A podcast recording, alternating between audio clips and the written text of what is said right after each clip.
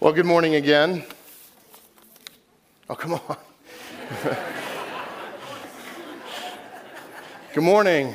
Good morning. Oh, I, I, need that. I got up at 5 o'clock this morning. It was a, it was a great call. uh, Daryl.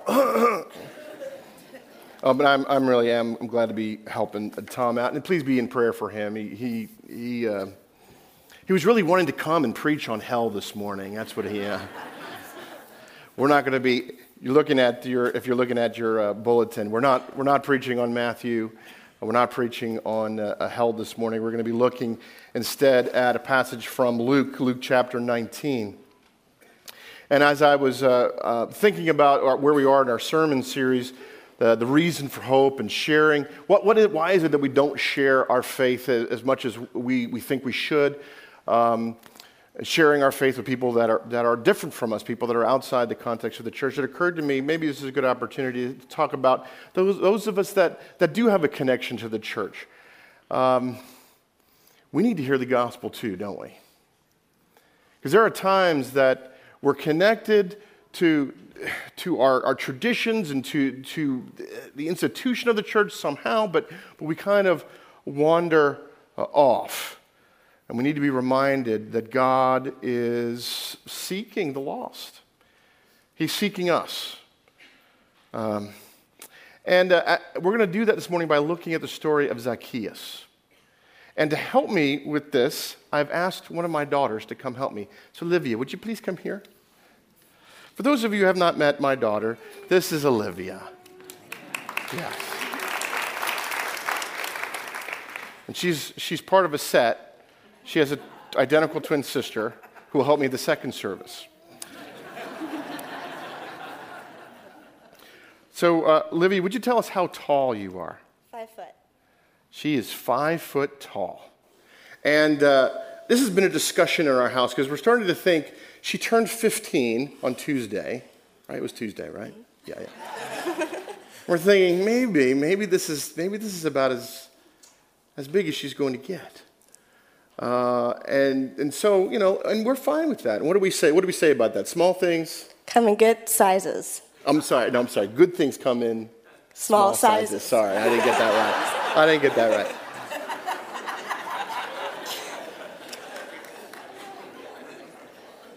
And uh, maybe some of you have, have a similar feeling. You know, you're not as tall as you would like to be, but it's okay. Because good, good things come in small sizes. Thanks very much for your help today. Okay.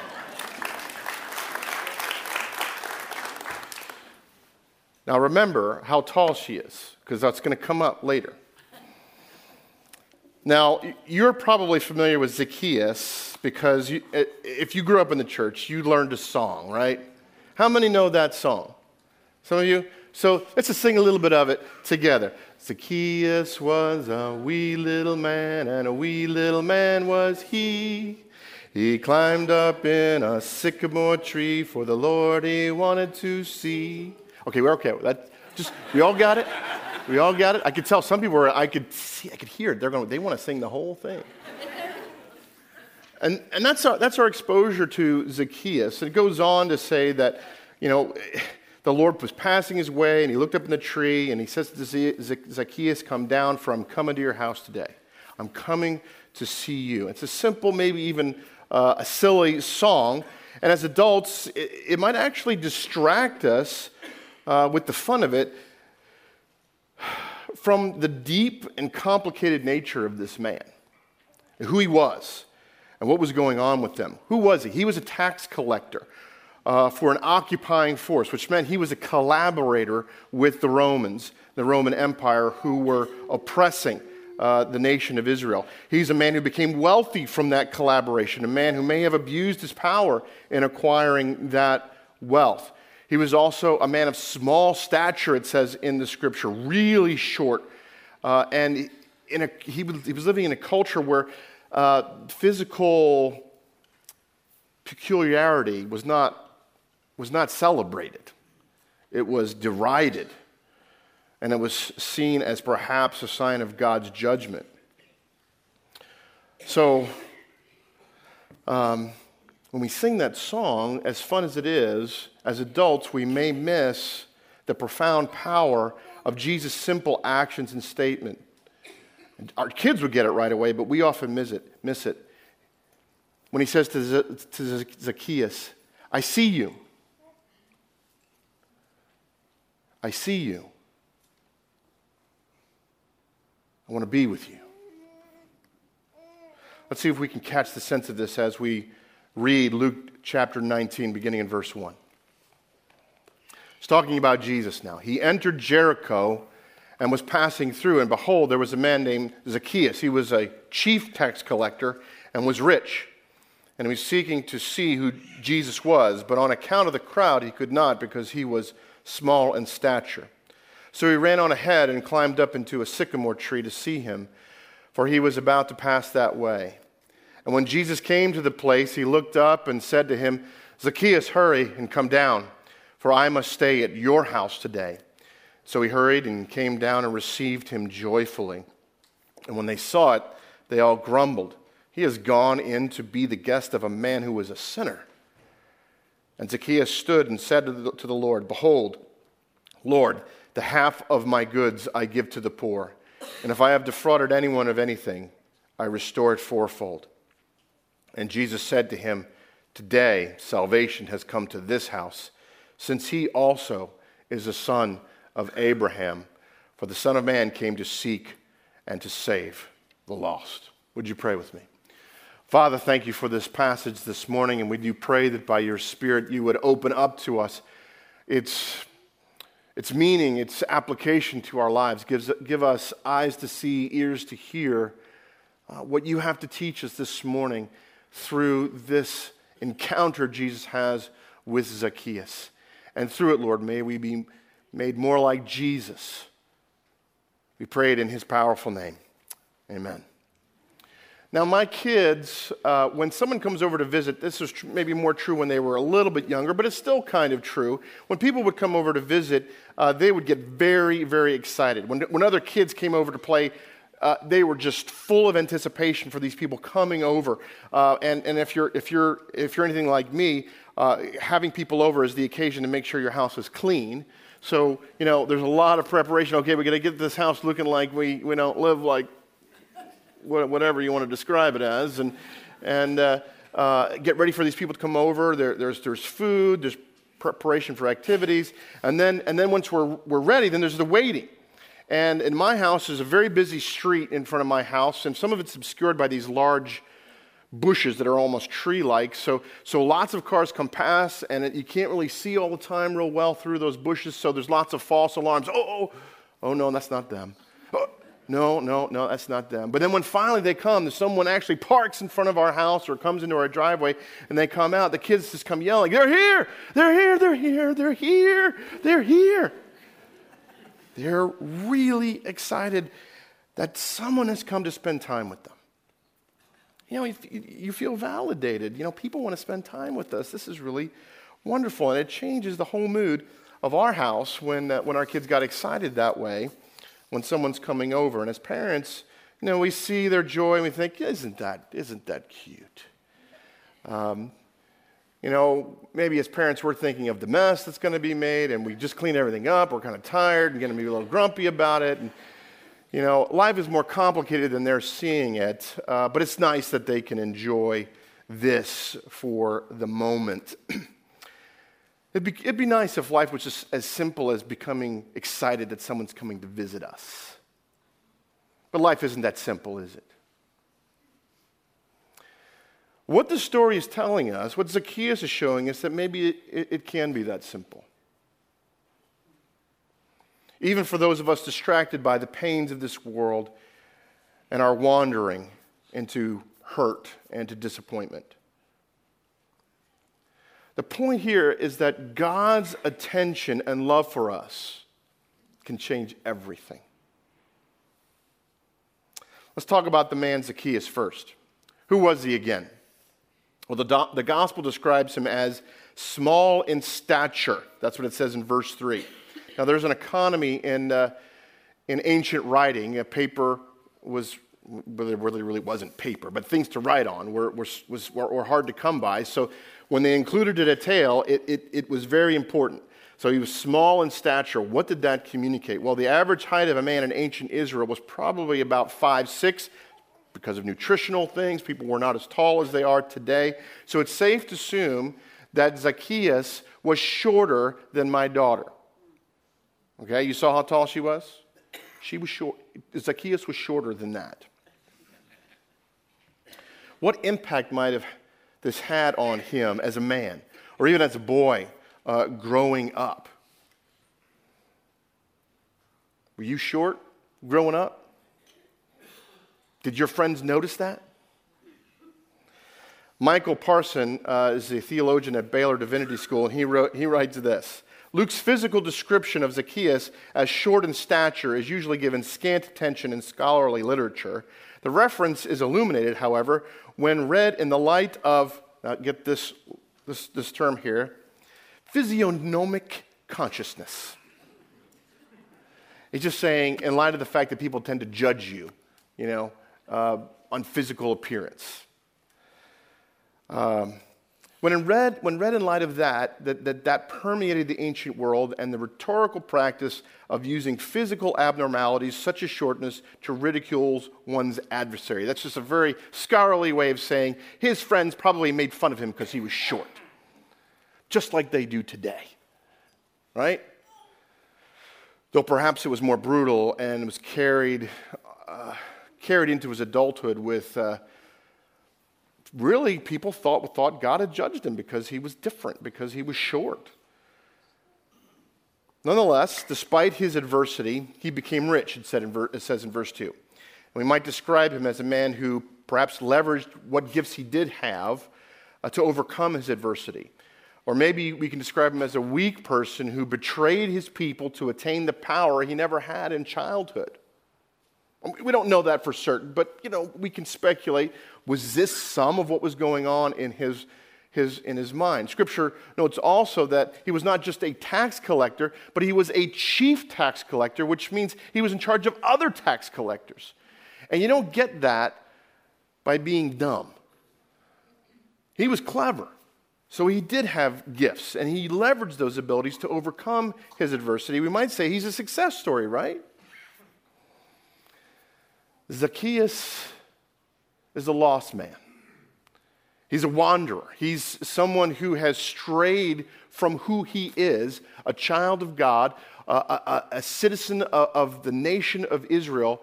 He has left that identity behind to collaborate with the enemy. He's not presented as someone who hates God or who is defi- in defiant rebellion, but he does at least have disregard for his background and for his traditions, maybe even for the people around him. Another thing to note is that wealth in the ancient world, even among uh, Israelites, wealth was widely sought after. It was a means of wielding power, it was a means of wielding respect. And Zacchaeus had achieved that wealth. He had achieved, maybe, perhaps in his mind, hoped for that some level of respect because of that wealth. But he was also a man who wasn't above doing things that, uh, uh, that were considered shameful. you got to think about this little man who is wearing sort of a long tunic, you know, clambering up a tree. You know, it's not exactly um, a dignified thing. Ladies, when you're in a dress, are you eager to climb up a tree? No. You might be exposing things you don't want exposed as you go up the tree, and you know. But he wants to see Jesus, even if it's unbecoming, he does it. He's a man who maybe learned to rely on himself because no one else would help him. And his physical stature may have taught him that if you don't have strength, then you uh, ally yourself with one who has it. Maybe that's, why, maybe that's why he was a collaborator with the Romans. It's not in the text, but many people who abandon their identity, who betray their people, however you want to define that, to betray the natural family relationships they have to, to achieve wealth, to achieve uh, status. It's often that they're filled with guilt about it, too. Maybe even self loathing. It doesn't say it in the text, but I wouldn't be surprised if Zacchaeus had this sort of tension about it in his life. And we miss it all. We miss that complexity. We miss the, the nuances of him in that little song that we sing. He was probably a very, very complicated person. And in that complication, Zacchaeus wanted something different. Maybe he wanted something simpler. And he heard that Jesus was coming. He heard of Jesus' reputation of loving sinners, of preaching um, freedom for the captive. And he wants to see him. What about you? What's going on in your life? Are you telling yourself that your success should make you happy, but for whatever reason you're not? What have you had to sacrifice? What have you had to do to achieve the things you have achieved? And in the midst of all that, is there a longing? Maybe it's faint, but somewhere inside you, maybe very deep, a longing for something, for someone to change the circumstances of your life, change them in ways that maybe you don't even know how they should be different. But you think, there's got, there's, there's got, got to be something different, there's got to be some change in my life. And what God wants you to know is that God is seeking you. Even if you grew up in the church, even if you've been coming to church faithfully, but in your heart you know you're wandering off, He is seeking you. He wants to find you. Jesus was seeking Zacchaeus as well. To judge him? No, not to judge him. To love him, to make him a righteous man. To make him a man who's unconcerned about how tall he is. Now you might ask, well, doesn't Jesus have more important things to do than to just come up, just meet one person in Jericho? Uh, and you might think so, looking at the broader context of uh, the Gospel of Luke. If you know the story of Luke, in Luke chapter 9, it says, When the days drew near for him to be taken up, he set his face to go to Jerusalem. So basically, from Luke chapter 9 to the end of the book, he is on his way to the cross. He's on this cosmic journey to redeem humanity. And that's what takes him through the city of Jericho. So Jesus is doing something really big. And yet, he takes the time to look up and notice one man. Someone that many people discount, so people that uh, resent him for what he is. Despite the magnitude of the trip, despite its importance, he notices Zacchaeus. Jesus looked up, and that moment changed everything because Jesus saw Zacchaeus. There's a story uh, from my family. I don't need to go into all the relations here, but, the, but, uh, but they're related to me. There was a little boy and a grandfather, and this little boy loved spending time with his grandpa. They would watch baseball together. It's a good, good baseball reference today on opening day. And they, you know, formed a really wonderful relationship around baseball. And then when that little boy started to play ball himself, Grandpa would come and cheer him on and be in the stands just about at every game he could, he could be at. And there was this one game in particular um, that the little boy noticed. He's looking around for his grandfather, he doesn't see him. He's looking in the, small little bleachers on the side, doesn't see him there. Down the, the, down the foul line along the fences there, doesn't see him. It's t- time for him to come up to bat. He's looking around, still doesn't see him.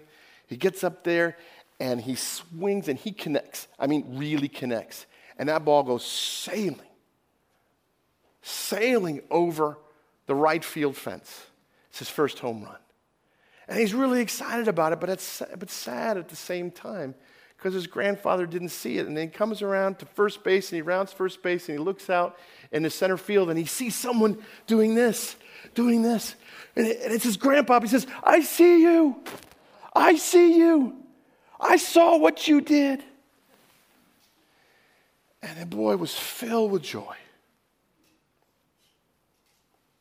Now, Zacchaeus isn't doing something that's of great accomplishment here, but, but Jesus looks to him and says, Zacchaeus, I see you. I know who you are. And I've come to spend time with you. That's what Jesus says to each one of you. By name. I see you, Diane. Jesus sees you. He sees you. He sees you. He's come to spend time with us. And he reminds us that though he is doing big things, big cosmic things, but that big cosmic thing actually is about you. It's about Zacchaeus because he's going to the cross to die for Zacchaeus. He's going to the cross to die for you. And he doesn't identify Zacchaeus as a man of small stature. He doesn't identify Zacchaeus as a rich man or as a collaborator or as a traitor. How does he identify him? In verse 9, he says, Today salvation has come to this house, since he also is a son of Abraham. Salvation is for all the children of God. It's for you too.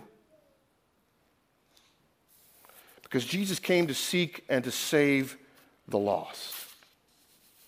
And in so doing, Jesus points out to us that, again, that these big things that he has to do, this journey to Jerusalem, this journey to the cross, is about us. And this simple expression of love, of seeing Zacchaeus and spending time with him, changed his life. Verse 6 So he hurried and came down and received him joyfully. Verse 8 And Zacchaeus stood and said to the Lord, Behold, Lord, the half of my goods I give to the poor. And if I have defrauded anyone of anything, I restore it fourfold. Now, I'm not trying to say here that love is this magical thing or that, or that things come easy when you're just nice to people. That's not what I'm trying to communicate but the sincere ex- expression of real affection because God has loved you and you sincerely offer that to someone else, someone who has lost their way. God can use it to change people, to change selfish men who have lost their way, who have wandered off, looking people in the eye, being with them, even if they are people like Zacchaeus, even if they are greedy, even if they are an abuser of power, a cheat, a liar, an adulterer, a Republican, a Democrat, a Cubs fan.